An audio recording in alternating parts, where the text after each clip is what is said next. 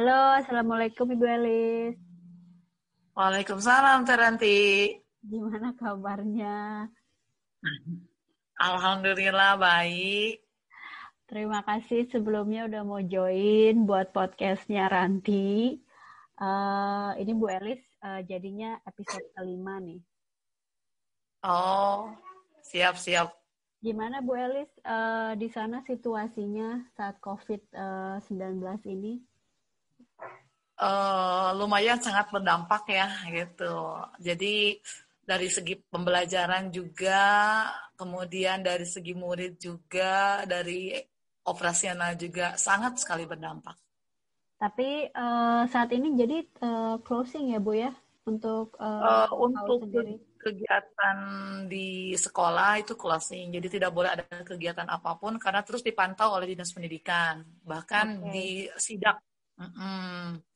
Oke. Jadi pembelajaran kita home visit.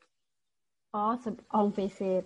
Oke. Sebelum kita masuk ke tema kita nih hari ini, aku mau sedikit memperkenalkan siapa resourceku untuk episode 5. Terus kenapa akhirnya aku undang, kita ini tinggal di beda kota.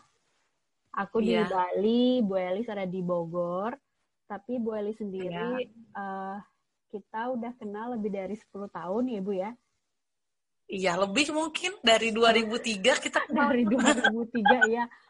Dari pertama kali aku pindah ke Bogor. Iya, betul. Terus aku diajar ngaji sama Bu Elis, semuanya dari Mina, dari Cica sampai aku diajar sama Bu Elis. Bu Elis ini merupakan salah satu pendiri atau co-partner dari salah satu sekolah PAUD yang ada di Bogor. Nah, sekarang kita mau ngobrol-ngobrol nih sama Bu Elis. Nama sekolah PAUD ini siapa, Bu Elis siapa, dan menariknya adalah tema saat ini temanya sebenarnya sangat unik. Ini juga yang sebelumnya sempat aku obrolin sama Bu Elis sebelum kita menuju podcast ini sebenarnya. Aku sempat nanya saran, Bu, kalau temanya kayak gini gimana ya? Jadi temanya adalah bagaimana seseorang lulusan SMA membangun sebuah sekolah PAUD dan memiliki lebih dari 800 orang murid tanpa ada dana sedikit pun. Gitu ya Bu Elis ya. Modal semangat, modal berdoa. Boleh Bu Elis ceritain sedikit dari awal siapakah Nalika Abdi Alit? Dan ini juga sih aku penasaran arti dari Nalika Abdi Alit. Oh, gitu. Bisa dimulai nih? Boleh, mangga. Awal sebenarnya gini, awal dari memang perjalanan saya termasuk mungkin ya nikah muda gitu kan. Jadi dengan suami punya rencana bahwa kita ingin memiliki sekolah yang bisa mencerdaskan masyarakat gitu, yang kalangan menengah ke bawah terutama gitu. Nah, awalnya saya sampai nggak percaya gitu, karena bagaimana punya sekolah, kita modal aja kagak punya gitu. Tapi alhamdulillah akhirnya saya bertemu dengan RW ya waktu itu namanya Bu Herawati Hamzah gitu. Dia menyediakan tempat gitu untuk rumahnya dipakai belajar gitu. Karena saya sendiri pun masih ngontrak waktu itu di pinggir kali, saya gitu ngontraknya itu dengan ya sepetak itu gitu kan, dengan 1 bulan 150.000, bayangkan sama Teranti gitu kan, sebesar apa itu rumah, 150.000 sebulan bayar kontrakan. Nah akhirnya alhamdulillah kita memanggil masyarakat terdekat gitu, anak-anaknya gitu kan, untuk saya ajarkan. Awalnya sih kan anak-anak itu banyak yang masuk SD kelas 3, kelas 4 belum pada bisa baca gitu kan. Nah, akhirnya saya punya inisiatif berawal dari anak sendiri yang Zahro itu bisa baca usia 2 tahun ya, 2 tahun udah lancar membaca gitu waktu itu. Dan 2 tahun setengah dia tuh udah mulai menghafal Al-Quran gitu. Nah, dari situlah masyarakat percaya sehingga menitipkan anak-anaknya untuk saya ajarkan gitu. Dan dengan tempat waktu itu seadanya gitu ya. Bukan, ikut di rumah Bu RW dulu. Oke. Ceritanya. Dengan murid waktu itu ada 10 orang lah. Gitu. Awal Bu ya, itu tahun berapa Bu? 2003. 2003 awal murid itu baru 10 orang Bu ya? Iya, waktu itu 10 orang. Jadi termotivasi oleh anak saya sendiri. Zahro berarti kan 2000, dia kan kelahiran 2001. Jadi 2003 itu dia udah bawa-bawa buku kemana-mana gitu. Makanya disitulah mulai tertarik orang menitipkan anaknya ke saya untuk diajarkan membaca gitu. Jadi memang ya Bu, Zahro itu umur 2 tahun udah bisa membaca Bu ya? Yang seharusnya biasanya umur berapa Bu anak? Iya, 2 tahun baru belajar bicara. Dia belajar apa? 2 tahun itu ya mungkin teh nanti sendiri kan melihat ya, karena kan ikut ngaji dari mulai tengkurap ya. Iya, dari gitu. Mulai tengkurap betul. Dan mungkin ya Zahro itu pinternya bahasa Inggris karena Teh Ranti lah sebagai gurunya. Sekarang udah gadis ya. Sekarang kuliah, mudah-mudahan doa kemarin udah tes UI ya, mudah-mudahan aja bisa masuk. Iya, sekarang udah gadis. Iya benar, udah masuk UI lagi. Terus arti dari Nalika Abdi Alit sendiri apa Bu? Tadi ya dari Bu RW itu beberapa bulan akhirnya pindah ke kontrakan tadi. Jadi saya bawa ke kontrakan di pinggir kali itu, gitu. Nah, tetapi namanya tetap saya pertahankan. Saya minta kepada Bu RW itu tetap namanya SPS Nalika Abdi, PAUD ya dulu, PAUD Nalika Abdi Alit. Artinya itu ketika saya sewaktu saya kecil gitu. Nalika ketika Abdi saya Alit kecil itu lebih mudahnya gitu lah. Oke. Jadi supaya maksudnya itu agar diingat masa-masa kecil itu ketika mereka dewasa, ketika mereka sudah menjadi seseorang gitu, mereka tetap berawalnya itu ketika aku kecil tuh di Nalika loh gitu, seperti itu. Iya. Ini bisa kerasa ya, Bu Elis itu orangnya semangat terus. Iya, makanya kalau saya udah ngobrol itu kayak orang susah di stopin. Semangat orangnya selalu. Ton intonasi apa sih suaranya itu selalu bikin semangat gitu. Nah, itu mungkin kelebihan saya di situ. Terus Bu, menurut Ibu nih, ini kan PAUD, jadi pendidikan anak usia dini. Sebenarnya penting nggak sih Bu untuk memberikan PAUD, memberikan pendidikan anak sedini mungkin? Sangat penting sekali. Karena justru menentukan untuk kedepannya gitu. Ketika pondasinya kuat, istilahnya ibarat sebuah bangunan, ketika membuat pondasi yang kuat, maka bangunan itu akan kokoh. Tetapi ketika bangunan itu pondasinya itu rapuh, maka ke atasnya pun sama, seperti itu gitu kan. Nah, otomatis kan di PAUD sebenarnya itu kan pembelajaran utama kan 6 karakter itu. Jadi ada 6 karakter, yaitu kan agama, moral, kemudian sosial emosional, bahasa, kognitif, motorik halus dan kasar ya. Nah itu di situ kan ada 6 karakter yang memang harus dibina gitu. Nah saya memahami juga sekarang setelah kuliah. Kalau dulu mah bagaimana anak cerdas gitu. Nah, kalau sekarang ya insya Allah dengan ilmunya lah. Ibu juga udah ini ya, baru selesai ambil S1 ya Bu ya, betul ya? Alhamdulillah di usia 40 tahun baru lulus S1 PAUD karena malumlah baru punya biaya. Hebat tuh, bisa jadi patokan buat semua orang Bu ya, bahwa mencari pendidikan itu sebenarnya tidak usah malu gitu Bu ya, walaupun umurnya bukan umur seharusnya kuliah, betul. Seperti itu ya Bu ya. Betul betul. Nah, Nalika itu alhamdulillah diakui oleh pemerintah tahun 2006. Oke. Jadi keluar surat izin dari pemerintah dan itu pun hadiah. Jadi kurikulum Nalika karena yang membuatkan ayahnya tukang servis AC istilahnya gitu kan. Kemudian disuruh mewakili Kelurahan Kedung Jaya untuk menjadi pemuda pelopor. Waktu itu kan PAUD masih jarang ya. Jadi di Tanah Sareal itu cuma ada 8 PAUD di Tanah Sareal. Kalau sekarang kan udah penjamur, udah puluhan ya, bahkan ratusan gitu kan. Terus lomba di tingkat pendidikan, alhamdulillah dapat juara pertama di kota Bogor gitu, juara 1. Oke. Nah, sebagai pemuda pelopor akhirnya dapatlah surat izin, jadi cuma-cuma lah hadiah lah surat izin Nalika itu gitu.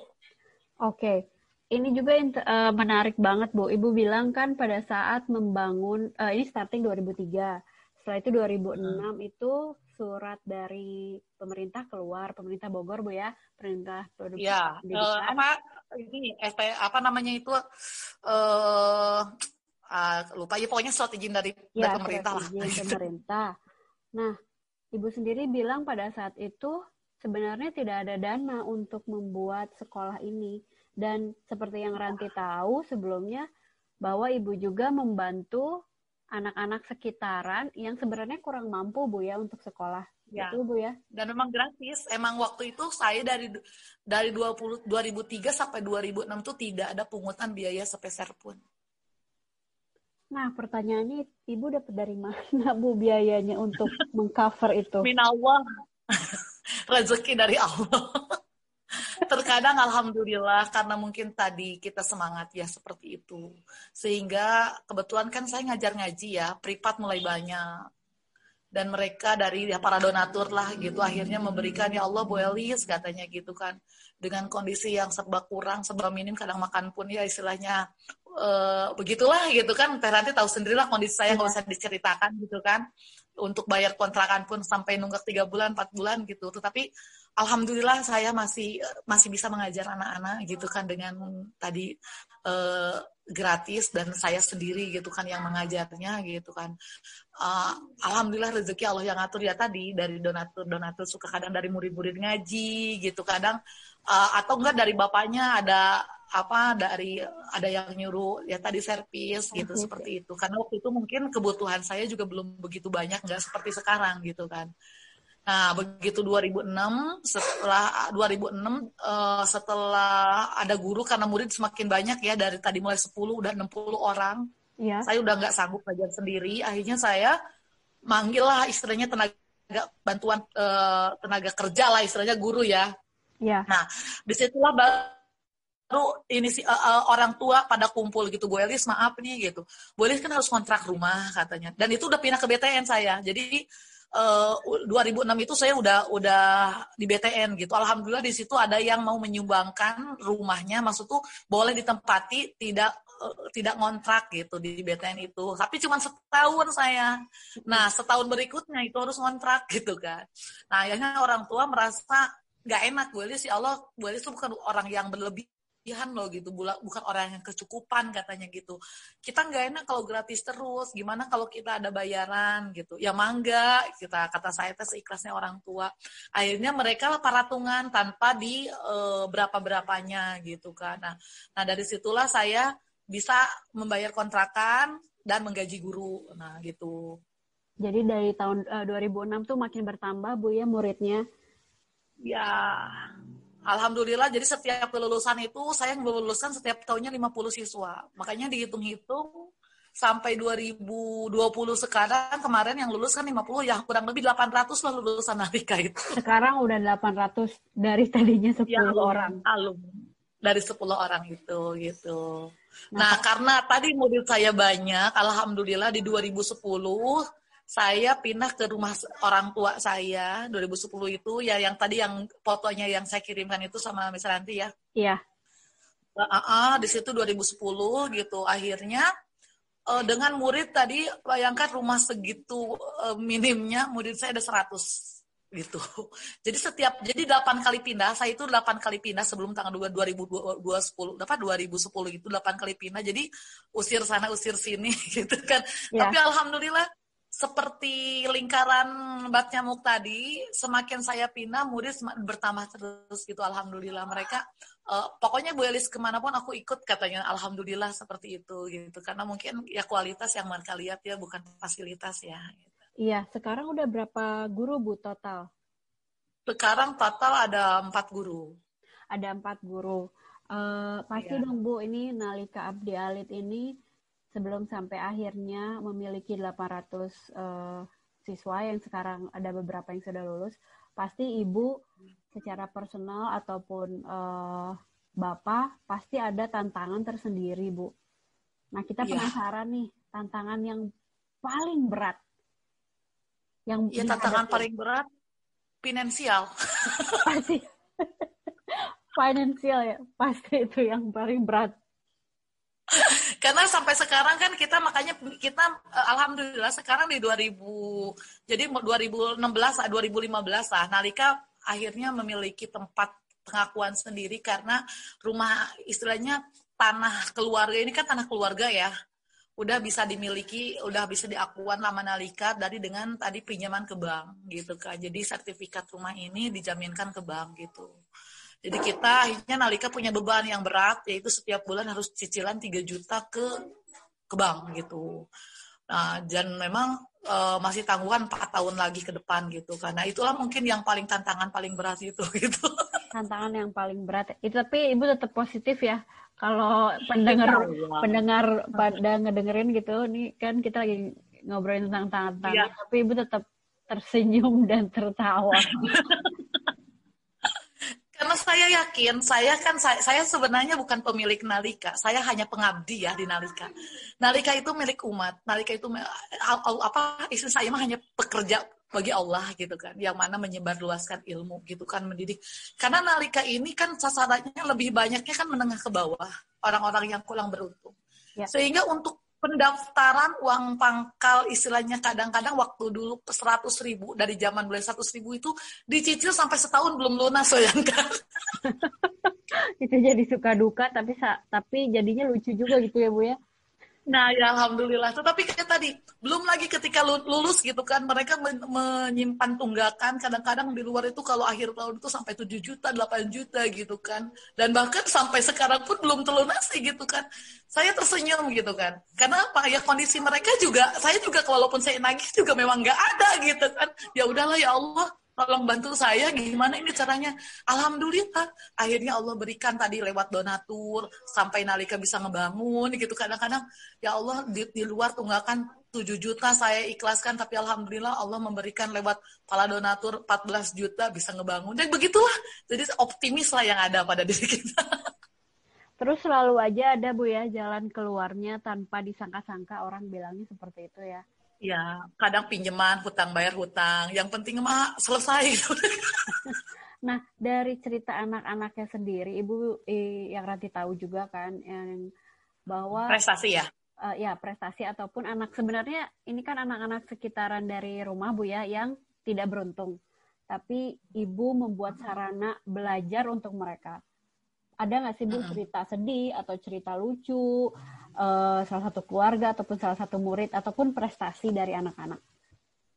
Kalau prestasi alhamdulillah, prestasi itu kan sebenarnya gini, Nalika kenapa sih bisa muridnya bertahan banyak tetap bahkan mungkin untuk tingkat SPS itu terbanyak di Tanah Sareal ya. Karena tadi Nalika itu iklannya itu mulut dari mulut gitu. Jadi istilahnya itu kualitas sampai ada anaknya 5 anak gitu kan. Mereka semua sekolahnya di Nalika gitu. Jadi ketika prestasinya itu di sekolah itu mereka ya alhamdulillah bisa bersaing lah gitu,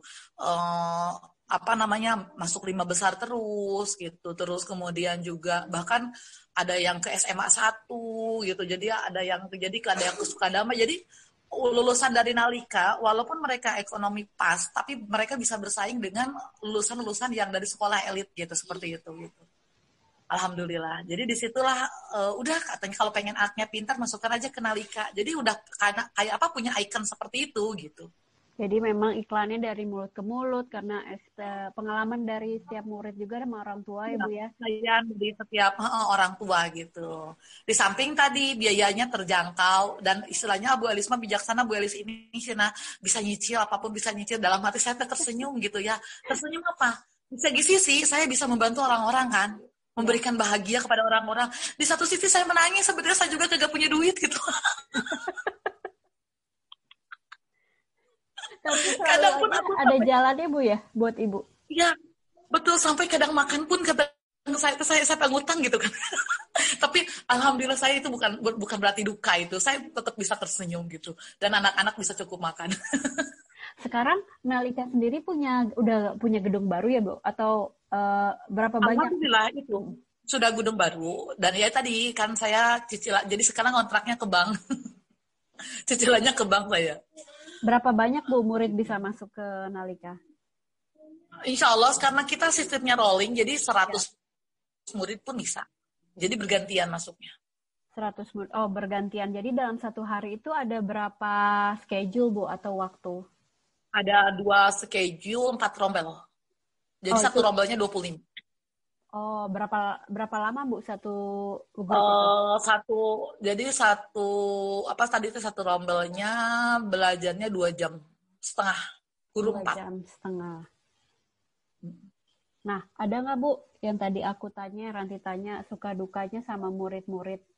Ini kan anak-anak. Sukanya ketika anak, kalau sukanya itu ketika anak benar-benar siap ke SD ya, artinya itu benar-benar pengajaran kita tuh benar-benar dapat terserap sehingga anak itu dengan percaya diri masuk ke SD. Bisa itu suka ya, otomatis itu mah keberhasilan seorang anak itu di luar istilahnya itu kebahagiaan yang tidak bisa ternilai itu ya. Kalau dukanya tadi, kalau anak kan semuanya itu cerdas ya, anak itu semuanya cerdas. Ketika tidak bisa diajak kerja sama orang tua gitu, ketika orang tua tidak bisa diajak kerja sama itu paling duka banget gitu. Contohnya gimana Bu? Contoh kasus? Contohnya misalkan mama tolong anaknya setiap hari sekolah. Kalau sakit ngasih tahu gitu kan, kabari. Kalau memang tidak punya bayaran misalkan tolong bicara. Nanti kita carikan solusinya. Nah, tapi orang tua menganggap sepele, akhirnya tidak sekolah. Akhirnya dengan berbagai macam alasan putus sekolah atau anaknya dibiarkan masuk sekolah selak-selakan, nggak masalah. Nah, seperti itu. Sehingga dampaknya kan ke anak. Ya. Begitu dia masuk ke SD, tidak bisa apa-apa. Nah, itu yang saya sedihkan. Nah, apabila kejadiannya seperti itu, Bu, Ibu sebagai owner ataupun sebagai co-owner, Ibu ada komunikasi nggak, Bu, dengan orang tua? Ataupun memang sebenarnya itu juga salah satu challenge, salah satu tantangan tersendiri, Bu? Ada komunikasi. Orang tuanya saya panggil. Saya panggil ketika orang tuanya memahami, alhamdulillah akhirnya bisa memperbaikikan, akhirnya berjalan kembali gitu kan. Dan bahkan saya pun menyediakan fasilitas, artinya ketika walaupun anak-anak sudah SD gitu kan, silahkan tetap lanjut les sama saya di rumah gitu. Jadi tetap saya, asal Mamang mau mengantarkan ke Nalika, itu aja syaratnya ke saya seperti itu.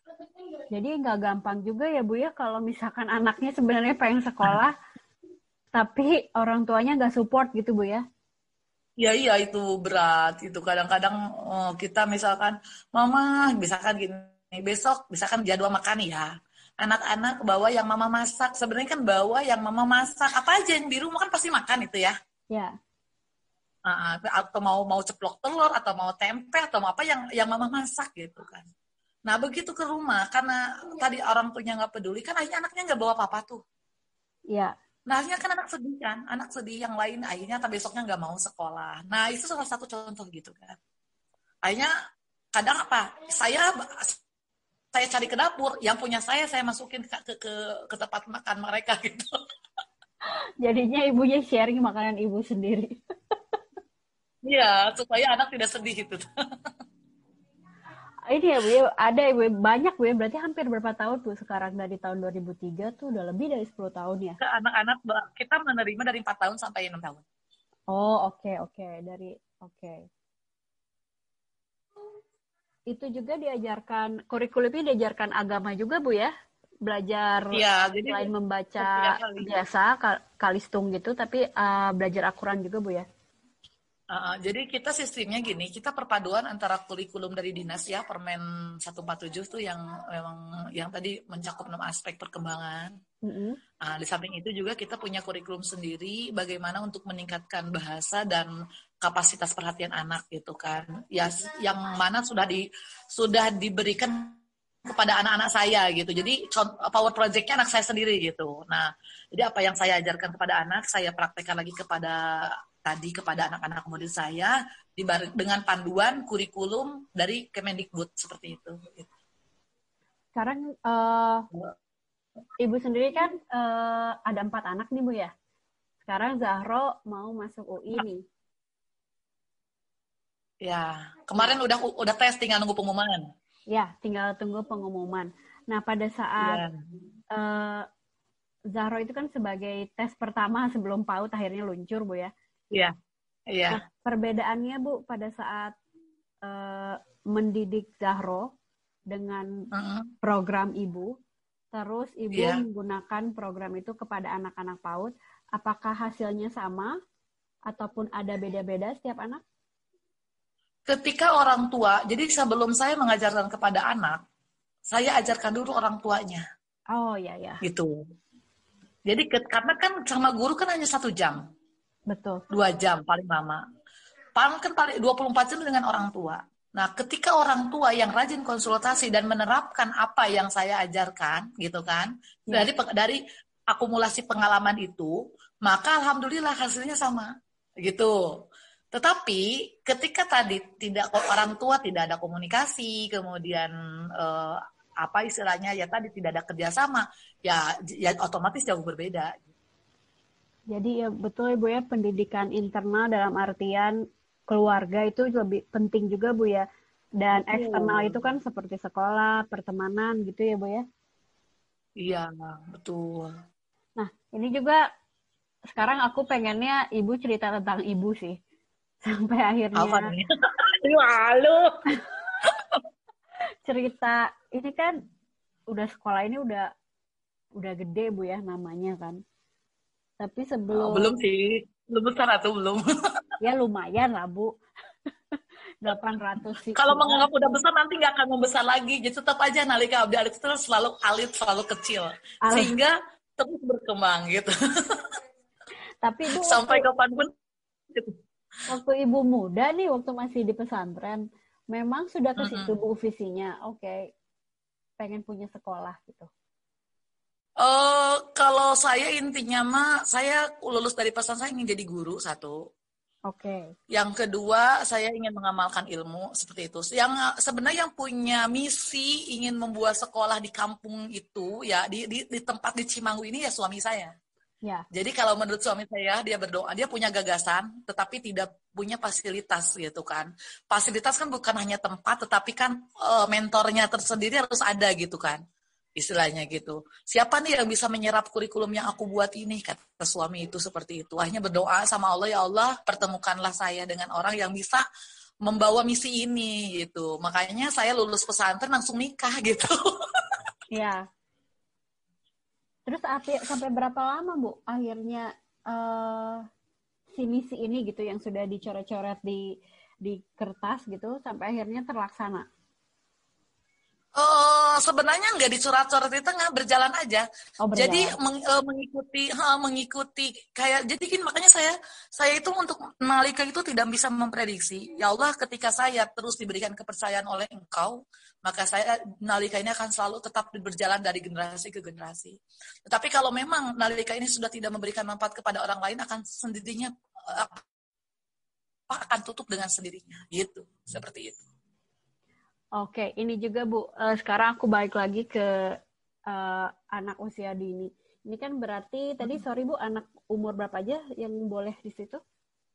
Kalau di saya sasarannya 4, 5, 6. Karena kalau di bawah 4 itu kan ada posyandu. Jadi saya alihkan ke posyandu gitu. Oke Bu, ini juga penting nih Bu yang aku ingin tanyakan Ibu sebagai educator Bu ya. Aku bilang sebagai guru, sebagai businesswoman juga, terkait dengan konsistensi anak, Bu. Kan anak usia 5 tahun itu sebenarnya sudah bisa diajak bicara, Bu, ya, dan membuat kesepakatan, gitu. Terus, biasa kan mereka suka ada tantrum, ya, Bu, ya, wajar kalau dia menghadapi sesuatu nggak sesuai sama hatinya, terus dia tantrum. Nah, pernah nggak Bu ada anak yang tantrum di kelas? Udah gitu, bagaimana cara menghadapi anak yang tantrum seperti itu, Bu? Oke. Ya namanya setiap kita menghadapi anak-anak, apalagi kan anak yang belum kenal kita ya, apalagi murid baru. Itu nama tantrum itu pasti gitu, ada. Nggak mungkin kalau nggak ada gitu. Nah kalau saya menghadapi mereka, saya buka hati saya sendiri dulu bahwa saya adalah sebagai ibu mereka di sekolah gitu. Saya membuat nyaman dulu mereka. Jadi ketika mereka menangis, saya gendong gitu kan. Saya bujuk, saya bagaimana istilahnya supaya dia merasa nyaman dan merasa aman. Anak itu sebenarnya tuh peka ya. Jadi kalau hati kitanya terasa nyaman, maka ke anak pun akan baik, akan mudah gitu kan. Nah, tapi kalau misalkan kitanya tidak tidak nyaman, tidak bisa menikmatinya, ya akan sulit. Jadi kepekaan hati untuk menghadapi tantrum anak itu gitu. Kalau saya pribadi gitu.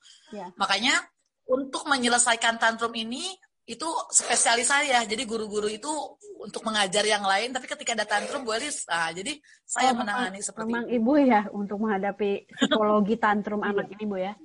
Iya, betul. Betul.